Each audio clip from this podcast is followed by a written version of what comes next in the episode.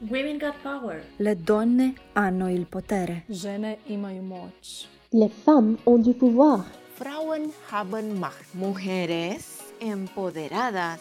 Kadınların gücü var. Femeile au putere.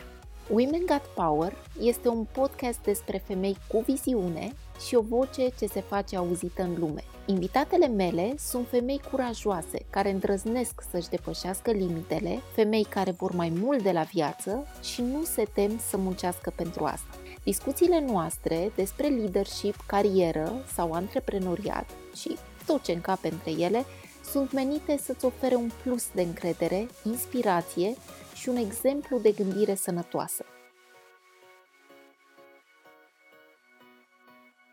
Dragii mei, și azi ne așteaptă o discuție consistentă, valoroasă și care o să vă aducă și piele de găină din când în când. Invitata mea de astăzi este Silvia Costan, este o ingineră plecată în urmă cu 15 ani în Belgia și care mi-a făcut onoarea de a-mi deveni clientă începând cu 2020. Pe lângă relația noastră profesională, amândouă am venit și am făcut pași una înspre cealaltă și am clădit o prietenie care mă onorează și mă bucură deopotrivă. Ceea ce mă fascinează la Silvia este dualitatea dintre o minte analitică structurată de inginer și latura ei spirituală, bogată, pe care o cultivă în permanență. Silvia a trecut de un diagnostic ce părea a fi o sentință, a mers și a căutat răspunsurile mai întâi în exterior, ca apoi să-și dea seama că prin diferite tehnici de meditație, de respirație conștientă, de retreaturi, cursuri de tot felul, răspunsurile se aflau de fapt în interior,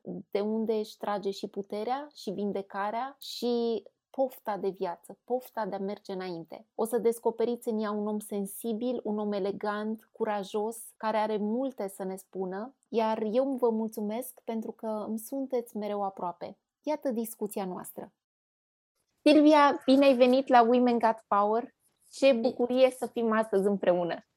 Bianca, bine te-am găsit, mulțumesc pentru invitație, ce bucurie și ce onoare. Mulțumesc! Mă bucur tare mult să, să începem uh, această, această săptămână împreună și aș vrea să te întreb unde ești prin lume.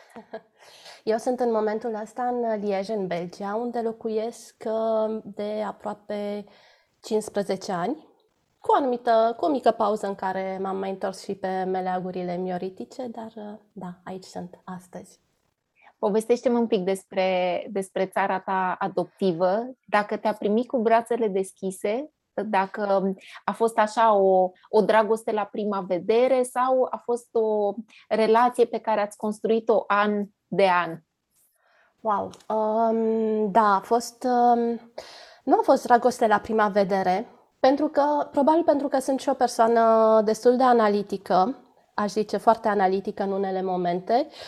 Um, și na, trebuie așa un pic de timp de ajustare, însă este o țară care m-a surprins foarte mult um, și m-a surprins plăcut. Și am așa o mică anecdotă. În momentul în care eu am plecat în Erasmus în 2016, am fost uh, mai mulți colegi din aceeași grupă de facultate care am plecat cu burse. Unii la Paris, alții în Belgia și da, cam atât, pentru că noi eram pe filiera cu uh, predare în limba franceză la UTCB, Universitatea Tehnică de Construcții din București. Și mi-aduc aminte că mm, după vreo... Deci am mers în Erasmus în septembrie și undeva în decembrie m-am întâlnit cu colegii mei din uh, uh, Paris și am petrecut sărbătorile împreună și eu le-am spus, uite, la noi totul ok, uh, pentru că eram erau trei burse aici în Liej, uh, totul ok. Din prima zi în care am mers la facultate, colegii ne-au chemat la o petrecere și apoi o colegă m-a invitat la ea acasă în alt oraș și am petrecut weekendul cu familia ei. La voi cum este? Apoi noi uh, suntem noi străinii cu străinii și francezii, na, nu prea sunt atât de obișnuiți cu foarte mulți uh, străini până la urmă care vin doar să studieze, încât nu prea se amestecă și nu avuseseră genul ăsta de experiență. Deci mă consider foarte norocoasă. Iar uh, Liejul are, uh, Liejului se spune și Cité Ardente, uh, orașul care arde. Uh, și este, există aici o cultură foarte, foarte vie, foarte, cu mult mai multe tradiții decât în alte regiuni, um, în care oamenii sunt călduroși, sunt, uh, sunt petrecăreți când e vorba de muncit se muncește, când e vorba de petrecere nu mai contează, mic, mare. Minunat! Cine ești, de unde vii, uh, hai petreci cu noi, hai să-ți dau un pahar de peche, asta e o băutură spiritoasă de aici, nu contează, mai vrei una, mai ia una. Cam asta a fost atmosfera și m-am simțit foarte bine și foarte rapid integrată. Oh, ce bine, ce bine. Să știi că este rarisim pentru mine. Lucrez cu doamne din uh, multe colțuri ale lumii și cred că ești printre puținele, dacă nu unica, care îmi povestește cu atâta bucurie că țara adoptivă a primit-o uh, cu, cu brațele deschise și că oamenii sunt veseli, oamenii sunt primitori, te integrează în viața lor. Cunosc latura franceză, știu că um, ei sunt își sunt foarte fideli relațiilor pe care le construiesc din liceu, din copilărie, din facultate și cumva păstrează același cerc de, de prieteni pe, pe toată durata vieții. Sigur, nu generalizez că sunt și excepții, dar cumva trendul cam, cam acesta ar fi. Ce este foarte frumos la relația mea cu Silvia este că noi am, ne-am cunoscut, cred că am pendulat, am orbitat unul, una în jurul celeilalte de mai multă vreme, dar efectiv ne-am cunoscut anul trecut la un, la un curs pe care l-am susținut în decembrie și de acolo lucrurile s-au legat atât de frumos între, între noi, am început să lucrăm împreună, ne-am conectat instant la un nivel spiritual profund, dincolo de relația profesională dintre noi două și am descoperit multe lucruri în comun, printre care dragostea noastră față de munte, față de natură, de simplitate, de lucrurile care, care, pe care uneori le uităm, trecem atât de ușor peste ele și le luăm ca pe un dat. Mm. Și uh, îmi aduc aminte, Silvia, că am făcut lucruri frumoase împreună. Să știți că este vocea Silviei, cea pe care o auziți în jingle din podcastul Women Got Power. Uh, partea de franceză îi aparține. Am invitat-o și a fost foarte generoasă și drăguță și mi-a zis că face asta pentru, pentru mine și înregistrează vocea. Apoi, uh, anul acesta am făcut un summer school pentru clientele mele și din nou Silvia mi-a fost alături și ne-a dăruit o meditație ghidată înregistrată special pentru noi și câte și mai câte o să punem la cale, nu? Cu siguranță. Cu siguranță încep să văd uh, visul meu de, de câțiva ani care începe să se clădească încet, încet anul ăsta și uh, lucrul ăsta mi-aduce foarte multă bucurie și am o mare încredere în, uh, în felul în care tu mă vei însoți în această călătorie. Este o onoare pentru mine să, să-ți fiu parteneră de drum. Noi ne imaginăm, pentru că iubim munții, că suntem pe un drum montan și că mergem una lângă cealaltă și ne sprijinim și ne, ne încurajăm ca să, să atingem culmile cele mai înalte.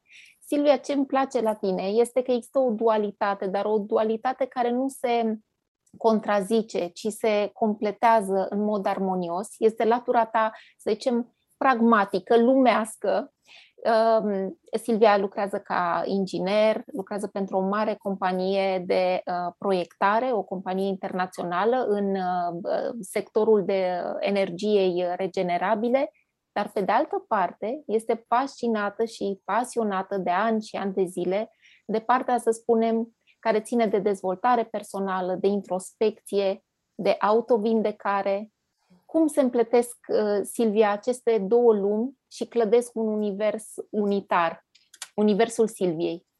Da, este o întrebare foarte de suflet pentru mine, pentru că um, este explicația sau ține de linia de conduită a drumului meu, a experienței mele de viață, și anume că uh, oarecum trăiesc dualitatea asta în viața de zi cu zi, în sensul în care pot să fiu foarte organizată, foarte ordonată și cei de la serviciu mă știu ca pe persoana care, um, ca pe locomotiva Thomas, care trage, trage vagonașele, merge pe calea ei și așa mai departe.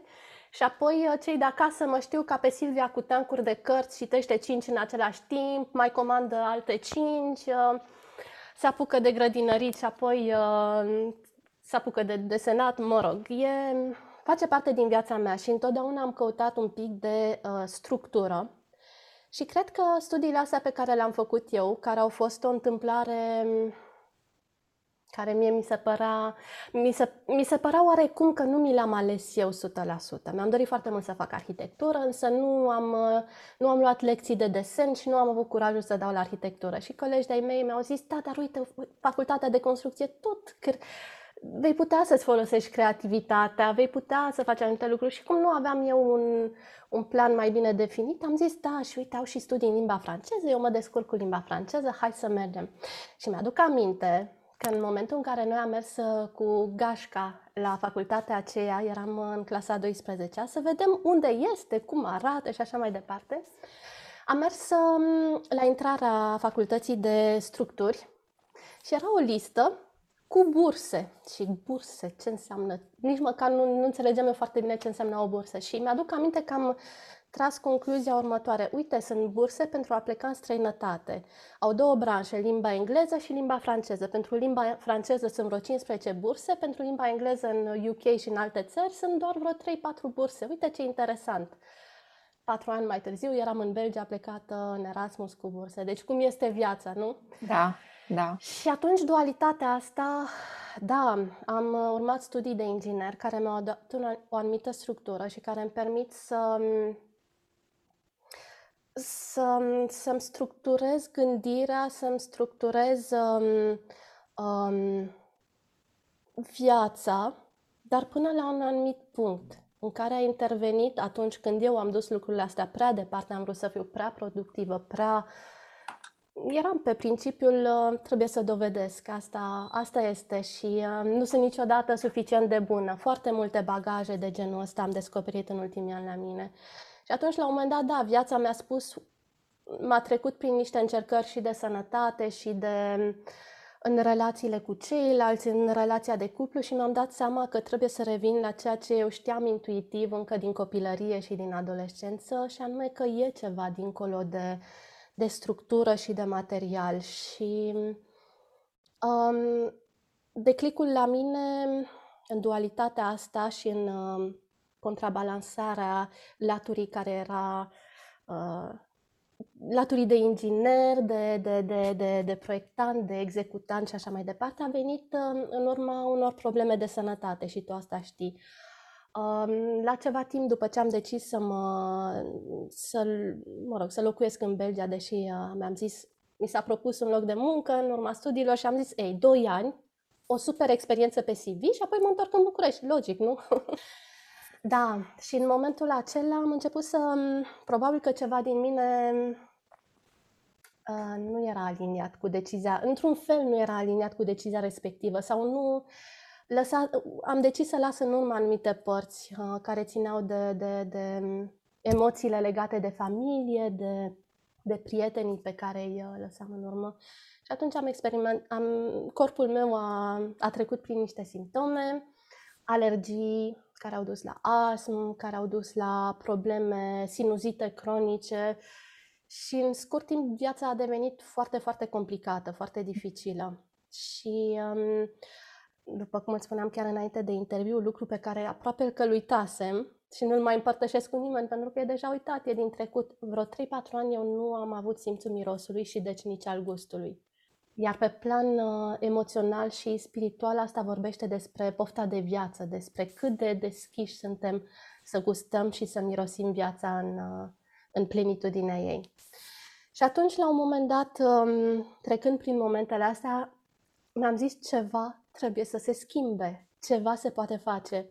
Uh, din familie am știut întotdeauna că există căi alternative de de vindecare. Nu am negat niciodată importanța medicinei alopate, însă în momentul în care mi s-a spus tu vei lua acest medicament toată viața ta pentru alergii și vei lua acest medicament pentru azi, la fel, în fiecare zi și dacă nu-l iei așa, pentru că mai încercam să, diferite metode, dar așa, tiptil, tiptil, mi-aduc aminte că medicul meu de familie și avea dreptate, mi-a zis, dacă nu iei acest medicament, um, hai să faci uh, complicații, embolii pulmonare, vei avea nevoie de un tub de oxigen când vei fi mai, mă rog, mai, mai, uh, mai bătrân. Da, mai în vârstă. Da, da. Și el avea dreptate dacă eu doar alegeam să nu iau acele medicamente și nu făceam nimic Al, în, da, pe lângă. Pe lângă. Doar că am început. Am început să testez o grămadă de lucruri pe pielea mea, de la um, post negru, schimbarea dietei, um, diferite suplimente alimentare, complemente alimentare, medicamente pe bază de plante, foarte, foarte multe lucruri.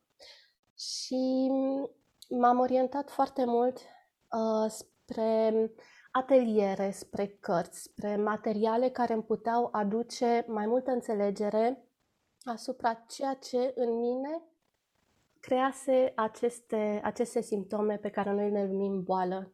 Ce nu era at ease with life, în balanță da. cu, cu viața și crease disease. Și cam asta, astea sunt începuturile ambivalenței mele, iar acum de ceva timp și probabil mai ales de la începutul pandemiei, uh, deci din martie anul trecut, uh, simt că încep să canalizez energia spre un drum mult mai clar și mai armonios. Ce frumos! Îmi face atât de mare plăcere să te ascult. Mi s-a făcut pielea de găină de câteva ori și mă gândeam cum a fost momentul în care ți s-a spus, uite, ăsta e diagnosticul, asta trebuie să faci. A existat acel moment de revoltă, un moment de lasă că știu eu mai bine, dar nu în sensul că nu respectai diagnosticul medicului curant, ci doar că este în puterea mea să schimb asta, este în puterea corpului meu să vindec asta, este în puterea credinței mele să vindec asta. Îți aduce aminte de acea nanosecundă în care ai luat decizia o să o rezolv, o să fac să fie bine? Da, mi-aduc aminte și mi-aduc aminte că vorbeam, începusem, mi-am zis, dacă tu crezi, trebuie să poți și să o articulezi cu respect pentru tine, în acord cu tine, dar și cu respect pentru ceilalți, fără a, a le discredita um, sistemele de valori, munca da. și așa mai departe. Și am început să o spun și încă la început erau momente în care simțeam o frică și dacă nu am dreptate. Uh, și vedeam neîncrederea în privirea lor sau ceva de genul, hai mă, Silvia e simpatică așa, încearcă ea acolo, dar hm, o să, o să înțeleg că nu e chiar așa de simplu. Și mi-aduc aminte și de momentele în care am ajuns um, după um, luni sau după ani la aceiași medici care îmi dăduseră cele mai bune tratamente pe care le cunoșteau ei și care m-au, m-au întrebat, dar ce s-a schimbat?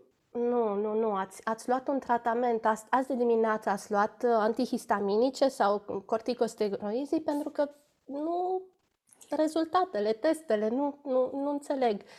Nu, n-am luat nimic. Și vedeam așa în ochii lor că își, își spuneau nu, nu e, nu e posibil, nu e posibil. Și mi-aduc aminte că am avut um, claritatea și respectul să, să nu insist, să nu să o las așa, să le mulțumesc și să le spun că da, am să, am să mă întorc, să mă asigur că, că totul este ok, că mă bucur că lucrurile se ameliorează, că... și să o las așa, pentru că fiecare dintre noi avem un adevăr, Sigur. fiecare dintre noi avem o experiență de viață și cred cu tărie și poate că simt nevoia să spun asta în contextul actual uh, și în contextul uh, vremurilor. Vremurilor care... și al polarizărilor pe care le vedem uneori, că fiecare persoană pe care o cunosc face tot ce poate ea mai face lucrurile cât poate ea de bine din experiența trăirilor, din experiența cunoștințelor și din experiența rănilor pe care le are. Nici o persoană pe care um, care să fi intrat în conflict cu mine vreodată um, nu a făcut-o din pură din răutate, răutate da. sau întotdeauna viața mi-a arătat și e curios cum lucrurile s-au legat de cele mai multe ori cu genul ăsta de persoane. Cineva a venit la mine și mi-a spus, tu știi că lui X i s-a întâmplat asta sau că soția l-a părăsit cu mai mulți copii când copiii erau mici sau că uh, persoana respectivă are o nu știu, a pierdut pe cineva în da. anumite da. condiții. Și de fiecare dată mi-aduc aminte că simțeam energia aceea, da, am fost, eu am stat în adevărul meu și nu am încercat să schimb pe nimeni și să conving pe nimeni de ceva ce nu este al lui Corect. Să învățăm să ne respectăm și să ne acceptăm așa cum suntem.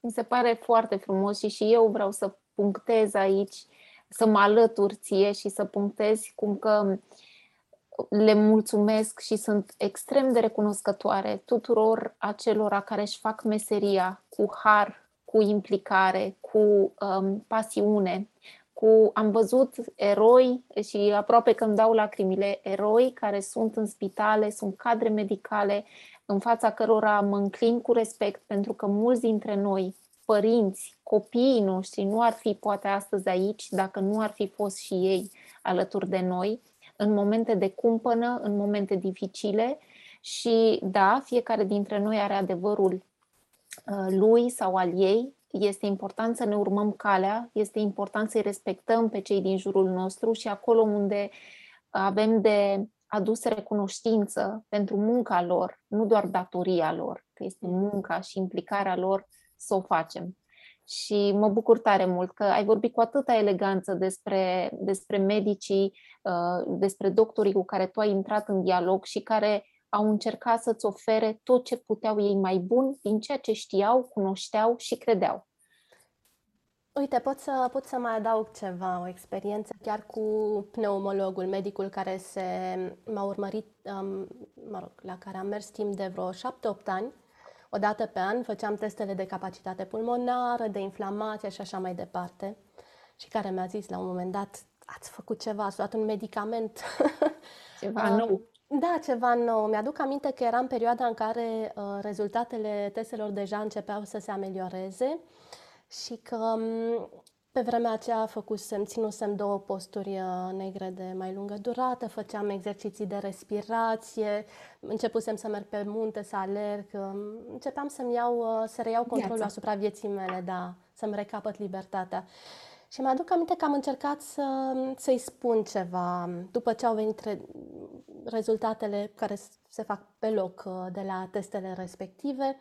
Eram la el în cabinet și am încercat să explic un pic că știți că uitați că am schimbat totuși niște lucruri la nivel de, de um, alimentație, de, de stil de viață, de... Și nu știu cum am ajuns la o discuție în care el mi-a spus, știți, eu sunt medic de X ani, sunt și profesor universitar, am doi băieți și în momentul în care unul dintre băieții mei este bolnav, dacă eu îi spun soției, lasă-l așa că o să facă un pic de febră și o să-i treacă și mâine va fi mai bine, soția îmi spune, ce fel de medic ești tu dacă nu poți măcar să-i prescrii un medicament uh, copilului tău? Și îmi spunea, și mi-a spus chestia asta cu foarte multă vulnerabilitate și um, am simțit-o ca pe o um, împărtășire sinceră și foarte valoroasă în sensul în care este un simptom al societății noastre. Um, credem că întotdeauna atunci când ceva nu este ok, trebuie să acționăm, să facem mai mult, să, să luăm un medicament, să facem o schimbare, să schimbăm ceva în jurul nostru. E ideea asta de produc, oarecum legată cu ideea de productivitate și de a acționa. În timp ce de multe ori um, cred că soluția este și în inacțiune, Da. în a lăsa natura să-și facă, um, să-și facă urmeze. treaba, să-și Da. urmeze cursul. Și natura exterioară, când vine vorba de, de societate, de ecosisteme, de, da, de societate în general, dar și natura interioară, când vine vorba de a ne liniști mintea, de a ne liniști corpul și de a lăsa sistemele atavice din corpul nostru să-și, uh, să-și facă treaba așa cum au făcut-o întotdeauna. Aici este un punct extraordinar de, de discuție și chiar uh, la începutul, înainte să apăs record, noi vorbeam despre faptul că ne așteptăm ca pentru orice disconfort fizic, să zicem, dar chiar și uh, psihic sau emoțional, rețeta vindecării să fie foarte complicată. Trebuie să ne dăm de trei ori peste cap, să mergem să consultăm o mie de specialiști, când primul lucru pe care am putea să-l facem este ceea ce este drag, foarte drag și aproape de suflet Silviei. În primul rând să respirăm, să ne întoarcem înspre noi înșine și să ne întrebăm ce am făcut, ce se întâmplă. ce am nevoie să văd.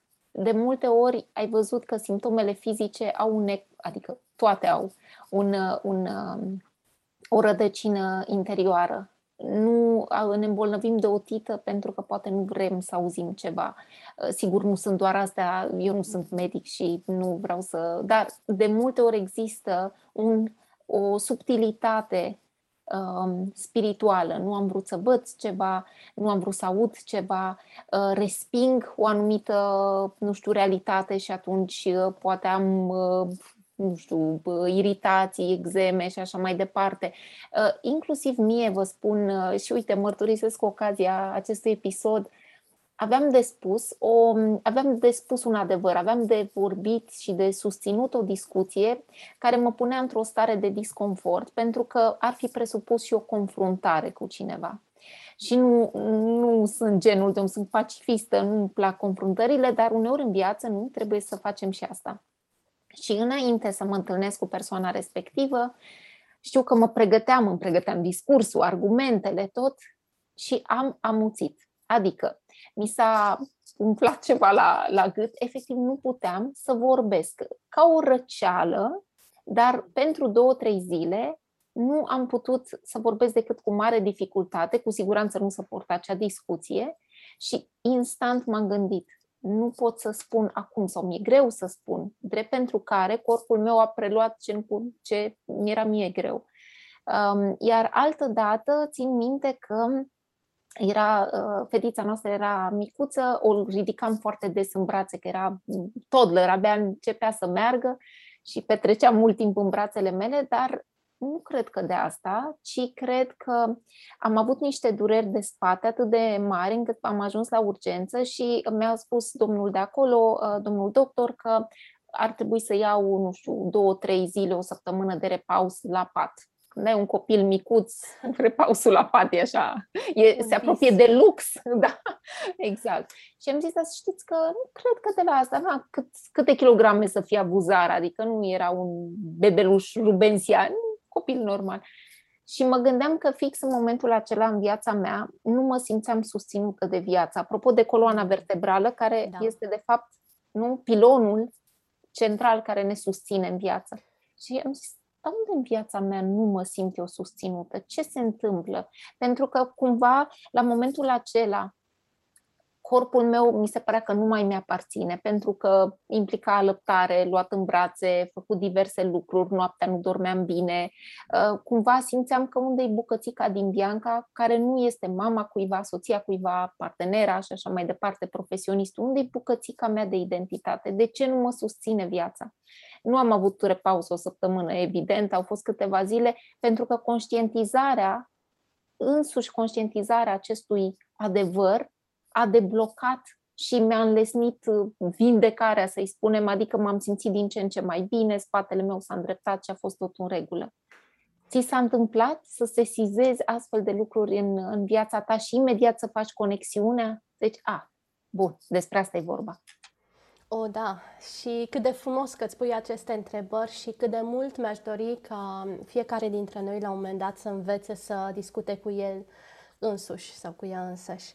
Pentru că suntem, suntem gânduri și emoții și se alimentează reciproc și lucrurile astea sunt foarte bine cunoscute acum de, și demistizate de, de neuroștiințe și de, de biologie, de anatomie în general. Um, mie uh, mi s-a întâmplat în primul rând cu pierderea gustului și a mirosului. O lume în care noi nu putem să mai uh, gustăm mâncarea să mai mirosim o floare, pentru mine să a fost o lume eternă. O mm. lume în care nu-mi, dorme, nu-mi doream să, să mai fiu într-un fel. Adică am trecut prin niște stări foarte aproape de depresie, de... de da, de, de decuplaj, nu? De decuplaj. De mă decuplez. Da. da, da, este conexiunea cu natura, um, cu viața în sine. Și viața, da. așa cum o numim noi, nu este doar o inimă care bate. Este tot, tot ce înseamnă schimb cu mediul exterior și tot ce înseamnă schimb în interiorul nostru. Um, de multe ori m-am gândit că viața mea, eram, eram oarecum în apogeul carierei mele, lucram pe două, trei proiecte care cumulau um, 40 de milioane de euro în China, mă rog, se desfășurau în China, călătoream foarte mult, îmi decisesem să fac și un master part-time în Olanda, la vreo 50 de kilometri de aici, deci făceam naveta de trei ori pe săptămână, până când corpul a zis stop și sănătatea și ea s-a dus uh, un pic uh, cu... La vale. La vale, așa, nu găseam o expresie potrivită, dar uh, na, Merge. merge. Nu putem întotdeauna să fim elegante când vine vorba de momente din astea critice, într-adevăr. Și atunci am, da, am simțit că gustul și mirosul sunt, uh, sunt niște martori așa ai- ai existenței și ai vieții. Ca să nu mai zic că din punct de vedere al stresului și al anxietății, în momentele acelea când trebuia să vorbesc în public, când trebuia să mă um, exprim în fața unui grup, au fost momente în care am făcut inclusiv blackout. Iar um, acum, în urma tehnicilor pe care le-am învățat, în urma metodelor de gestionare ale stresului, mai ales prin respirație și prin conexiunea cu sinele meu interior, uh, lucrurile alea nu se mai întâmplă. Uite-te cum vorbim acum astăzi. Și mie Da, mi se pare da. impresionant față de cum eram acum, să zicem, 5-10 ani. Deci, Da, da, că- sunt momente în care, fără totuși să, să ne chestionăm ca la un interogatoriu uh, de poliție, poate după un moment în care ne liniștim și înțelegem că nu am făcut nimic rău, că totul este așa cum trebuie să fie și că orice simptom, orice experiență de viață ne duce mai aproape de esența noastră divină, cu condiția ca noi să lăsăm lucrurile să vină la noi, Um, înțelegând lucrul ăsta, putem să începem să, să întrebăm, inclusiv seara înainte de culcare. De multe ori mă trezesc că îmi s- lansez așa întrebarea, ce nu văd? Ce nu am Mm. înțeles? Ce mai este? Ce mai este de văzut? Cum aș putea să, să capăt o înțelegere mai amplă a unei experiențe, unei situații, un, inclusiv conflict sau ceartă sau dificultate la serviciu pe care o am în momentul ăsta sau unei dificultăți într-o relație cu cei apropiați, cu familia, cu partenerul de viață și așa mai departe. Ce mai este de văzut? Și este de ajuns să, să trag aer în piept prin diafragmă, să respir conștient și să las întrebarea să se ducă. Și uh, știu acum cu certitudine, poate și pentru că mi-ascult mai mult intuiția, că răspunsul va veni. Nu în forma, și nu încerc să-l, uh, să-l găsesc, sub forma unui semn sau um, al unei persoane care să-mi dea răspunsul. Uneori vine printr-o melodie de la radio, care îmi, îmi creează un, un Versurile. fir. Versurile, da, mă vor duce la un, o, un șir de, de gânduri care îmi dau răspunsuri sau printr-o experiență pe care mă povestește altcineva care pare complet uh, diferită de a mea și mă întreb, ah, iarăși poveștile. Na, mai, Da. mai sunt în Oameni mine să mă- suntem. Da, Sigur. oameni suntem. Și atunci, da, uh, când revenim la noi înșine, lucrurile se întâmplă. Știi, este o întrebare pe care o am sesizat-o în interviurile scrise, dar mi se pare potrivită. Ce îi spune Silviei de acum 10 ani? Ce mângâiere, ce îndrumare, ce îi spune Silviei? Care ar fi mesajul dacă te întoarce în timp cu mintea de acum, cu cunoștințele de acum? Și ai pune mână peste mână și ai liniști-o și ei spune? Ce i-aș spune Silviei de acum 10 ani este că să meargă înainte, să nu se uite în stânga, să nu se uite în dreapta, așa cum mi-ai spus și tu săptămâna trecută. Să, să aibă încredere că este, nu este singură.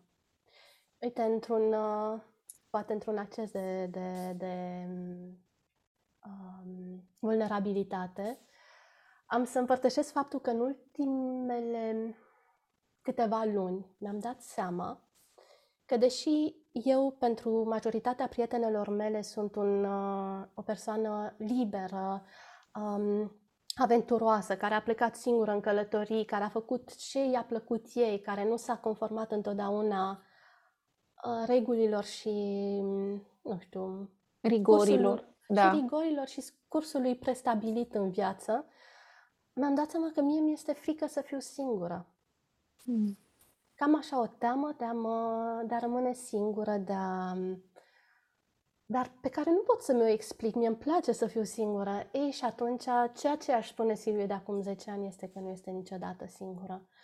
Cum, așa cum ți-am explicat și ție acum, acum câteva zile, săptămâna trecută, cred, um, au fost evenimente în viața mea destul de dramatice, destul de care m-au scuturat binișor, în care am simțit că sunt înconjurată de ceva, ceva mai mare decât mine, ceva mai um, ceva ce mă iubește și ceva ce mă protejează și poate că uneori iubirea și protecția nu vin sub forma răsfățului, numai da. sub forma răsfățului sau al unei vieți fără griji. Întotdeauna mi-a, mi-am dorit să, să evoluez.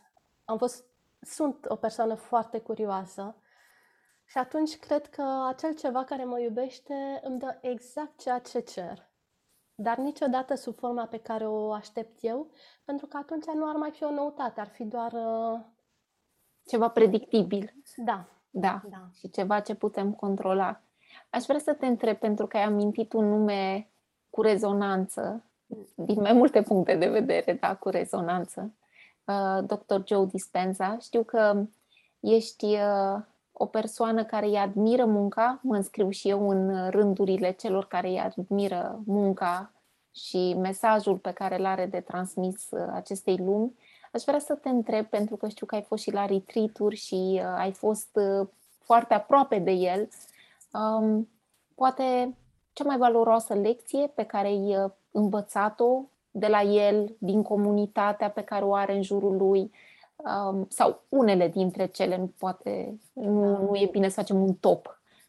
Lucruri care chiar au fost acolo de, de pus la suflet uh, în sensul pozitiv și de, de urmat apoi în, în viață.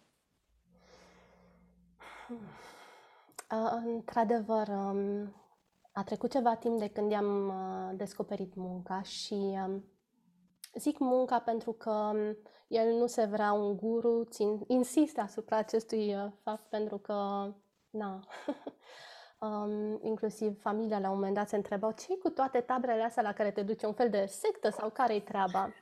Și așa cum uh, și ei au observat-o recent, mi-au zis, dar nu știu dacă asta sau altceva, dar uh, ne dăm seama că ești altfel, ți mai bine. Ești tot Silvia, dar ceva s-a schimbat.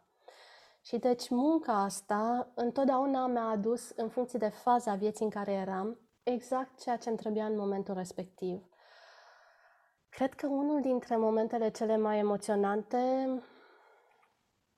a fost uh, când eram uh, uh, în altă țară la un retreat și m-am simțit, mă rog, eram, eram uh, într-o pauză la toaletă și am simțit ceva, o, am simțit că inima mea se deschide și pur și simplu mi-am aminte că m-am întrebat ce e asta.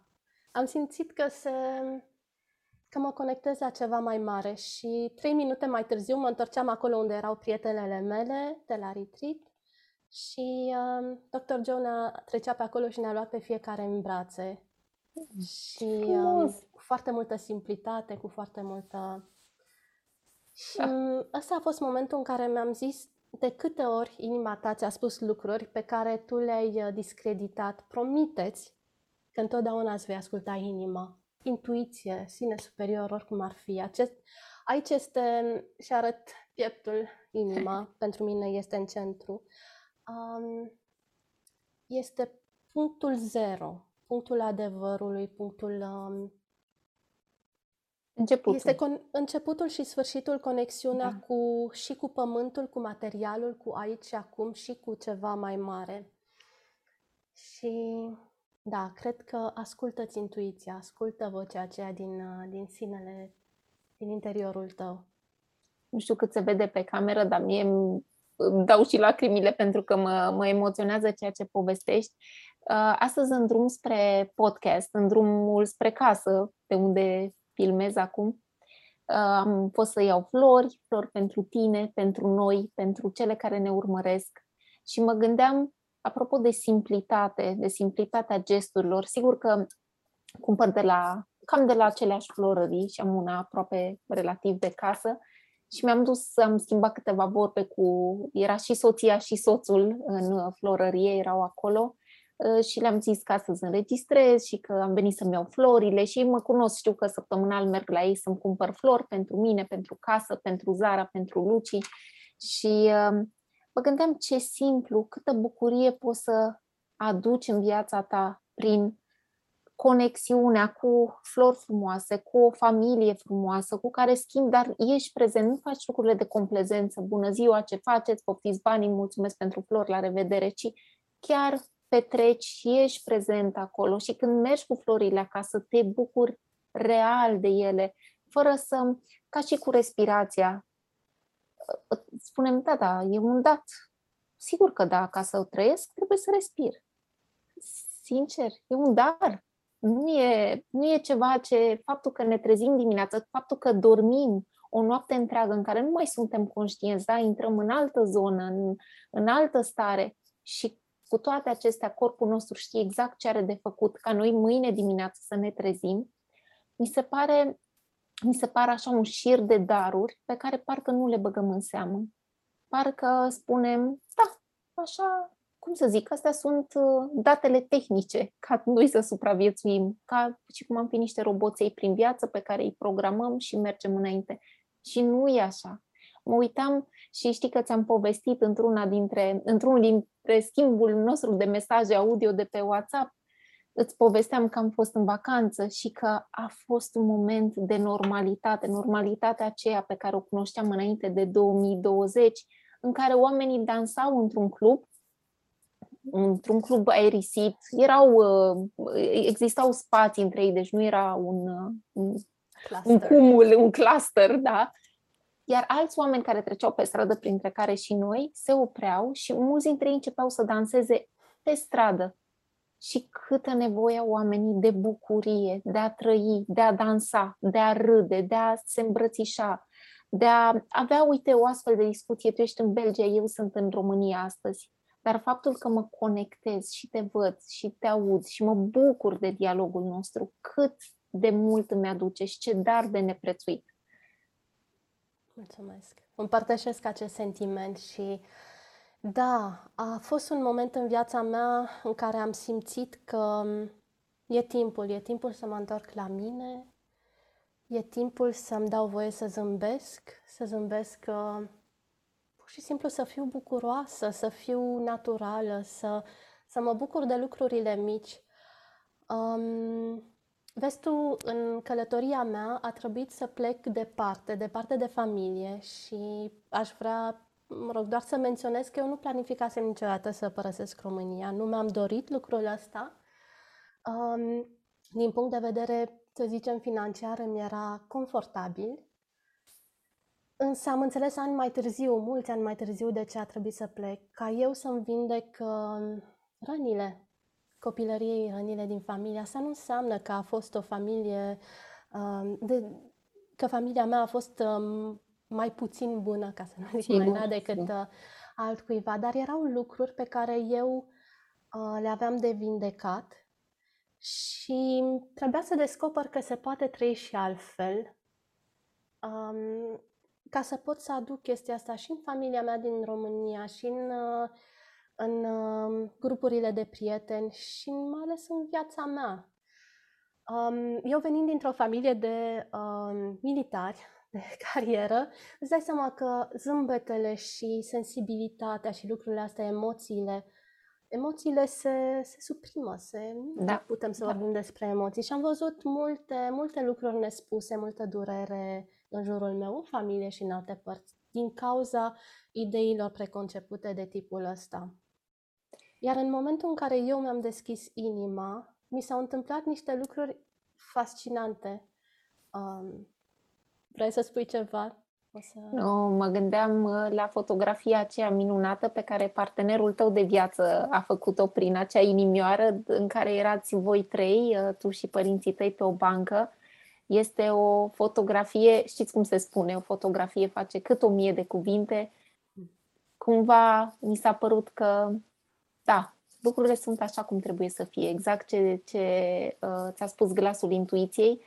Acea fotografie arată că voi sunteți foarte bine, că dragostea dintre voi a fost suficient de puternică să surmonteze absolut orice uh, fiecare familie are suferințele ei, societatea noastră, așa cum a fost clădită, mă refer societatea românească, în care părinții noștri nu au fost învățați, că nu au avut de către cine, nici bunicii noștri nu aveau timp de momente de afecțiune, inclusiv de afecțiune fizică, de a pupa, de a lua în brațe, de a pune mâna, de a mângâia. Lucrurile astea se dădeau așa cu pipeta pentru că viața era suficient de dificilă încât să mai ai timp să te conectezi cu, cu partea aceasta. Și atunci nu e de judecat, este doar de a merge înspre părinții noștri, înspre bunicii noștri, de a vedea că și ei la rândul lor, așa cum ai spus tu la începutul discuției noastre, fiecare om își poartă durerile lui. Uneori sunt mute, alteori se manifestă poate prin limbaj, printr-un anumit comportament, dar cu toții cărăm un anumit bagaj. Și um, atunci când alegem să ne onorăm pe noi însene, cumva se rezolvă și lucrurile ușor, ușor, se rezolvă și lucrurile uh, din, uh, din familie, de pe linia generațională, intergenerațională. Cumva, poate nici bunicile noastre n-au știut că sunt iubite, că sunt frumoase, că cineva le iubește și le vrea binele. Și dacă noi învățăm, cumva uh, poate îndulcim un pic ceea ce, ce au trăit uh, ele sau ei.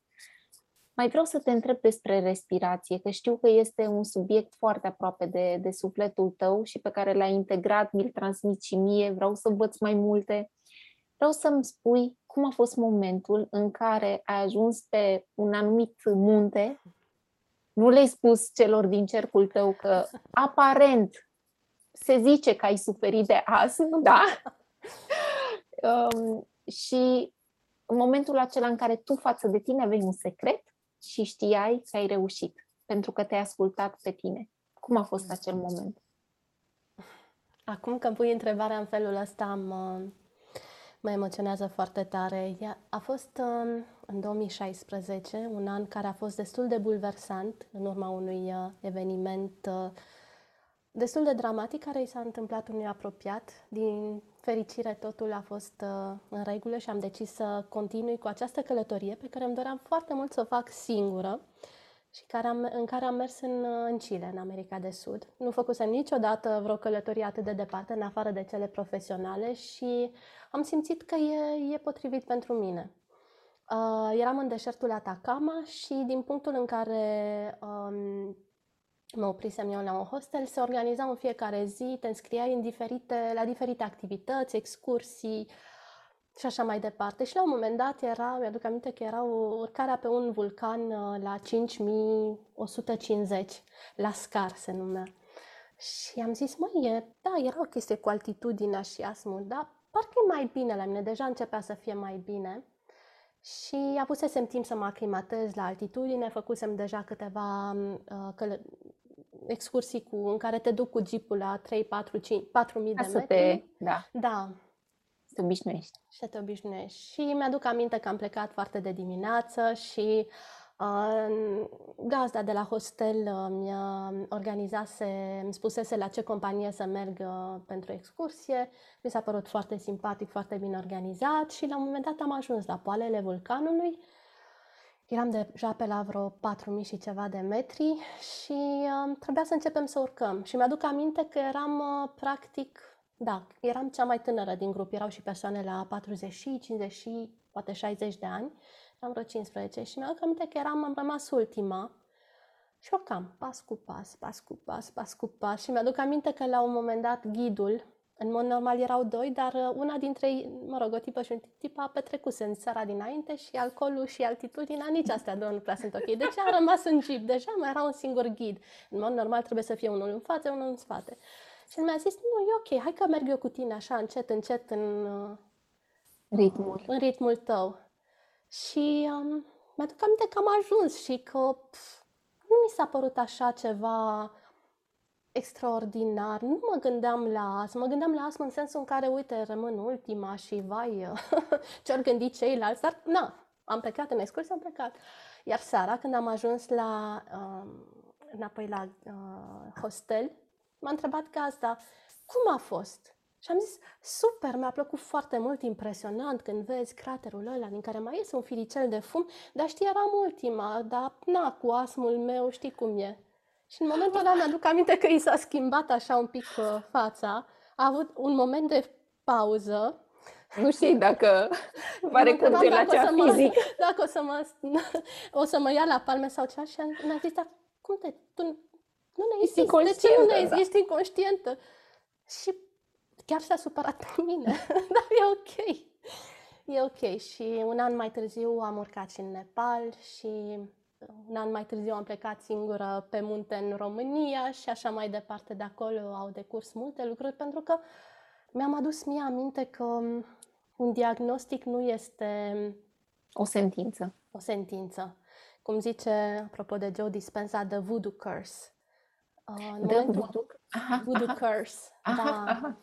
Uh, el spune așa pentru că explică că în momentul în care primim uh, sentințe dintre astea, uh, tot corpul nostru intră în fight or flight, intrăm în anxietate, în panică, în frică și toate informații și creierul nostru analitic nu mai funcționează în momentul acela. Intrăm, um, um, se activează centrii cerebrali vechi, reptilieni, iar da. toată informația nu mai este filtrată, iar ceea ce ni se spune în momentele alea devine un adevăr pentru noi, pentru majoritatea noastră. Și trebuie să avem foarte mare grijă cum, cum luăm unele informații, inclusiv de la televizor, de la radio. Tu mă știi pe mine, eu nu prea mai mă mai uit la televizor Nici. și la radio, în mașină eu îmi pun muzică și muzica pe care mi-o aleg eu și în funcție de starea cu care vreau să ajung acolo unde merg. Sunt, uh, sunt multe lucruri pe care putem să le facem, dar da, momentul în care am... Ce frumos! Momentul în care mi-am dat seama că am dreptate când cred că se poate, că se poate vindeca, că voi putea să urc pe munte, că voi putea să alerg, că voi putea să fac tot ceea ce îmi doresc eu să fac. Cu da. exercițiu, cu repetiție, cu încercări, uh, trial cu swișuri și Așa. coborâșuri, ad literam. Da.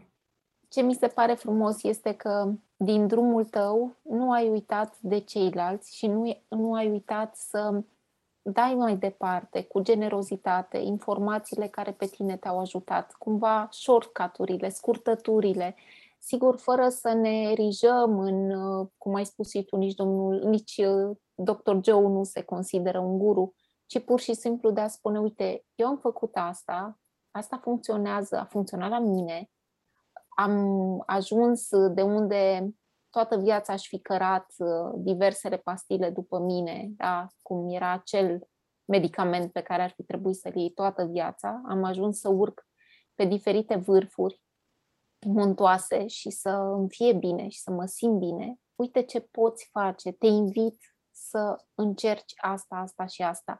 Și cumva aici uh, mă întorc la um, businessul pe care vrei să-l clădești și când spun business, să știți că de fiecare dată la mine este un substrat spiritual, un substrat de contribuție, nu de tranzacție.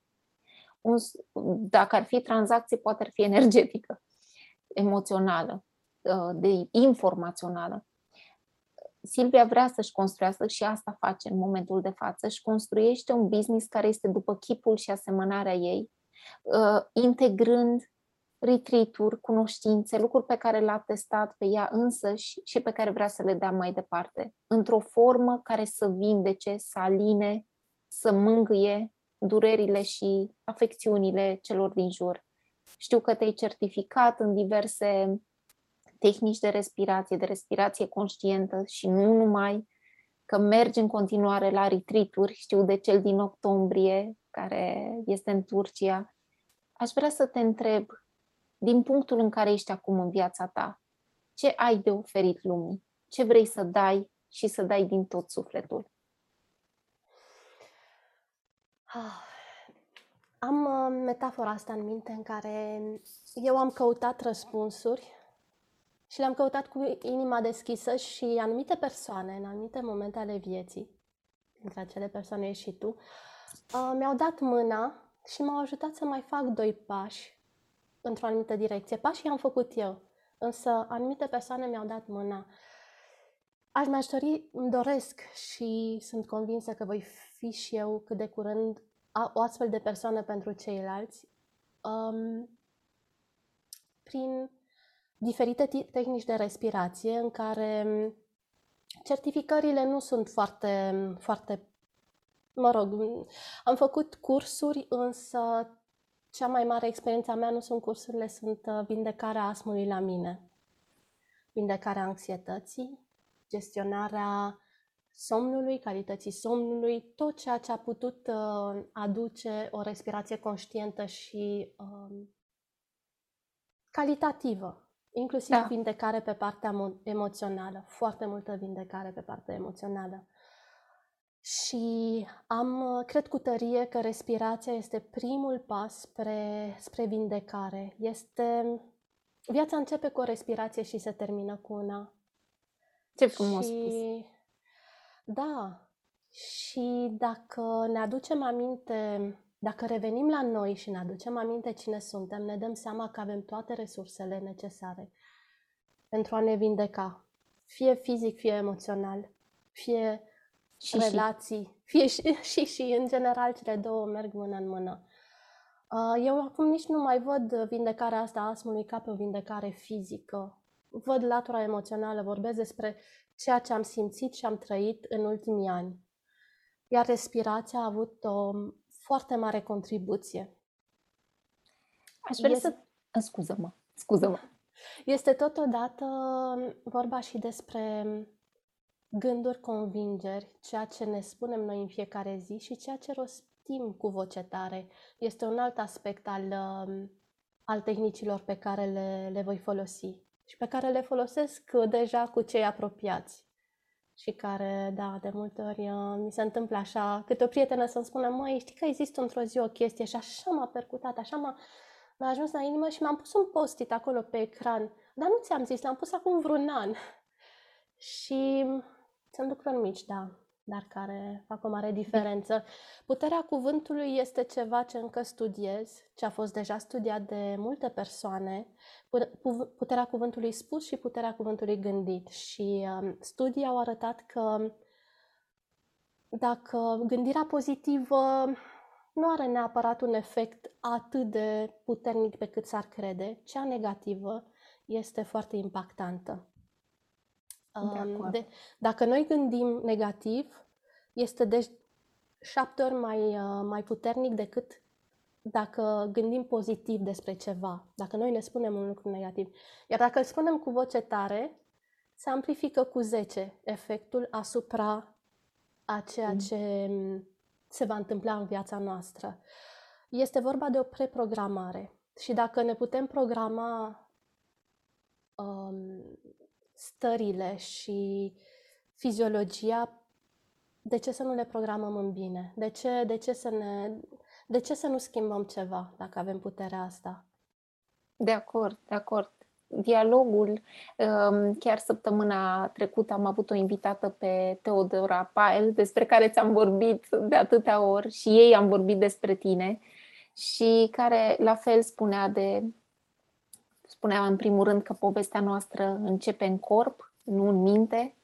Vorbeam cu ea la fel despre greutatea, despre valoarea cuvântului rostit, felul în care ne vorbim, cât de dure, cât de nedrepte suntem de foarte multe ori cu noi înșine, pe când cu alții credităm cu încredere, le punem aripi, uh, uh, îi ajutăm să-și ridice, uh, să-și extindă aripile, iar pe noi ne micim, ne punem într-un colț.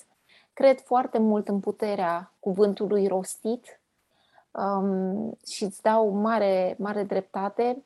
Iar în weekendul acesta, apropo să fac o paralelă fizică, în weekendul acesta am participat la un curs pe care l-a susținut prietena noastră Gabi Urdă, pe care o salutăm, și ea a spus ceva atât de frumos acolo, um, cum că corpul nostru are sigur și el o memorie și uneori poate nu ne mai aducem aminte um, amintirea sau memoria uh, mângâierilor, unde, unde mă pupa, dacă mă pupa tata pe frunte, cam pe unde, sau uh, îmbrățișarea. Dar dacă avem o rană, o cicatrice, o julitură din copilărie, cumva rănile noastre au o memorie mult mai, um, mai consistentă. Uite, aici m-am lovit când eram mică, uite, aici căzusem, făcusem nu știu ce. Deși, nu, pe corpul nostru sunt și săruturi, sunt și îmbrățișări calde ale părinților, bunicilor, iubiților și așa mai departe. A, îmbrățișarea Zarei, a fetiței mele, este, o, este ceva ce aș vrea ca corpul meu să memoreze mereu, mereu și sper ca și eu ce-i ofer ei să memoreze ea. Dar ce frumos ar fi dacă ne-am îndreptat atenția, așa cum bine ai spus, înspre ce putem clădi, nu înspre ce putem dărâma, înspre ce putem aduce bun în viața noastră, prin felul în care vorbim, prin felul în care respirăm și aici fac o paranteză. Silvia, cum e corect să respirăm? Pentru că noi avem impresia că trebuie să respirăm de aici, dar de fapt nu e așa. Spune-ne tu, cum este? Da, într-adevăr, plămânii noștri sunt aici și am să îndrept un pic ecranul ca să... Așa. Perfect. Deci plămânii noștri sunt aici și aici uh, intră în aerul în alveole, însă ceea ce se întâmplă de multe ori este că noi respirăm superficial. Întotdeauna se vorbește despre oxigen. Da, știm că dacă o flacără nu are oxigen, ea se va stinge. Într-adevăr, arderile celulare care ne aduc nouă energie au nevoie, necesită oxigen, un aport de oxigen, însă um, studii recente arată și că echilibrul între cantitatea de oxigen și de dioxid de carbon din corp este foarte important, iar dacă noi respirăm superficial din umeri, aici, în partea de sus a plămânilor, hiperventilăm, tragem foarte mult aer, parcă nu mai avem aer și nu lăsăm, nu nu permitem schimbul acela optim la nivel celular între oxigenul care va ajunge la celule pentru ardere și dioxidul de carbon care este eliminat prin răsuflare. Și atunci, exercițiul cel mai simplu, când vine vorba de respirație conștientă, ceea ce se mai numește și respirație diafragmică, este să punem mâna pe abdomen, să ne îndreptăm spatele, poziția corpului este foarte importantă, și să inspirăm pe nas și să simțim forțat până la urmă, ca bebelușii aceia, cum se umflă burta și expirăm pe gură. Și apoi să facem asta de câteva ori și să... Este important să o facem des pentru că va deveni un obicei și ne vom da seama cu timpul că poziția noastră, postura noastră se corectează și că din ce în ce mai des inspirăm mai profund, până în josul plămânilor, până la diafragmă. Și mai sunt multe de spus despre diafragmă și rostul, rostul ei și importanța respirației. Noi ne gândim la respirație, ok, schimb de, schimb de oxigen, um, mă rog, energie și așa mai departe, combustie la nivel celular, dar mai sunt multe, multe, multe aspecte. Pentru că diafragma ea este sub plămâni, deci avem plămânii, și avem diafragma, un mușchi care îmbracă intestinele și organele noastre uh, din abdomen. Dacă diafragma rămâne blocată și nu funcționează, organele acestea nu sunt niciodată masate, iar tot ce înseamnă toxine, tot ce înseamnă digestie este um, îngreunat. Da. îngreunat.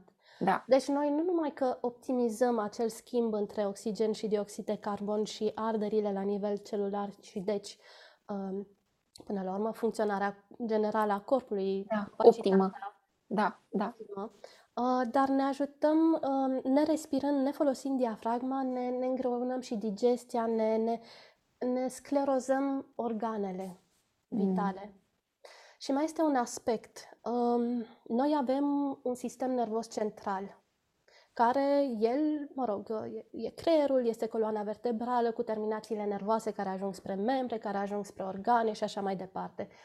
Și acest uh, sistem nervos, felul în care el funcționează, sper să mă exprim bine în limba română, um, avem ceea ce se numește sistemul autonom central, nervos central. Autonom în engleză, autonomous, pentru că el este funcționează singur, are anumite mă rog, este, este pre, preprogramat. Self-regulated, self, da, da. Și are două moduri de funcționare, um, parasimpatic și simpatic.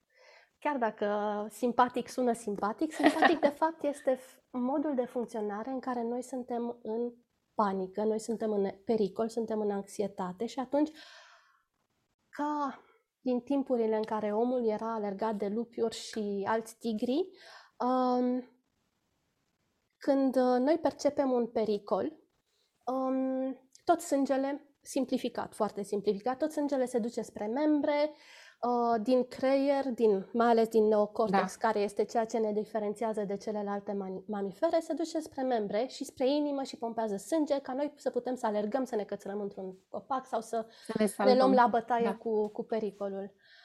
Acum, um, celălalt mod de funcționare este cel parasimpatic, para, vindecare și așa mai departe, în care ne odihnim, digerăm, curățăm, eliminăm și așa mai departe. În mod normal, modul simpatic de funcționare al sistemului nervos ar trebui să fie activ câteva minute, poate în modul excepțional câteva ore pe zi. Dar noi sunt, la noi, în ziua de azi, felul în care trăim, uh, este activ foarte mult timp.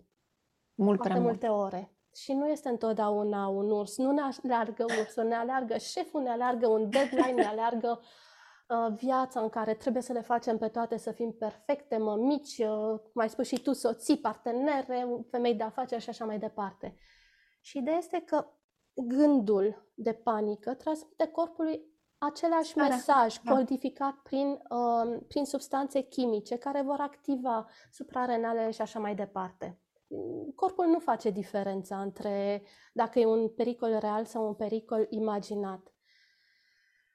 Și atunci, Um, sunt foarte multe tehnici de, de, de, de gestionare a anxietății, de revenire spre um, armonie, spre um, hom- homeostasis, homeostazie, homeostazie, adică echilibrul acela. Da, da. Unde intervine respirația conștientă? Este că putem atunci când gândurile noastre alimentează panica din corp și panica din corp prin hormonii stresului reconfirmă gândirii că este ceva nu e ok și nu reușim Alertă. să ieșim din spirala aceea de panică, da. schimbându-ne respirația, respirând așa cum am explicat, din diafragmă, cu umerii lăsați, poate la început chiar uh, lungiți ca să ne dăm da. seama cum, cum, cum trebuie să respirăm și să simțim abdomenul cum se umflă, respirând așa, ceea ce spuneam că este un sistem autonom devine un sistem gestionabil, gera, uh, da, gestionabil. Da, gestionabil. Corpul, Cumva ne reeducăm, nu? Ne reeducăm și corpul începe să-i transmită el creierului stai un pic, eu respir acum calm, înseamnă că nu mai e pericolul și creierul începe să creeze gânduri și chimic, mă rog, biochimic, neuro, da. biochimicale și uh, neurotransmițători în conform, conformitate cu felul în care corpul se simte calm și apoi începem să schimbăm acel ciclu care se autoalimenta în anxietate și în stres și în panică. Doar prin respirație. Silvia, știu că în culise se construiește uh, și website-ul tău, dar uh, până atunci, cam cum ar putea lua oamenii legătura cu tine dacă ar vrea să lucreze printr-o ședință individuală în care să-ți povestească despre disconfortul, da, nu spunem boală, disconfortul prin care trec în momentul de față sau încercările. Poate este o adresă de website, de, pardon, de um, e-mail pe care o pot adăuga în notițele acestui episod. Cum pot intra oamenii în contact cu tine?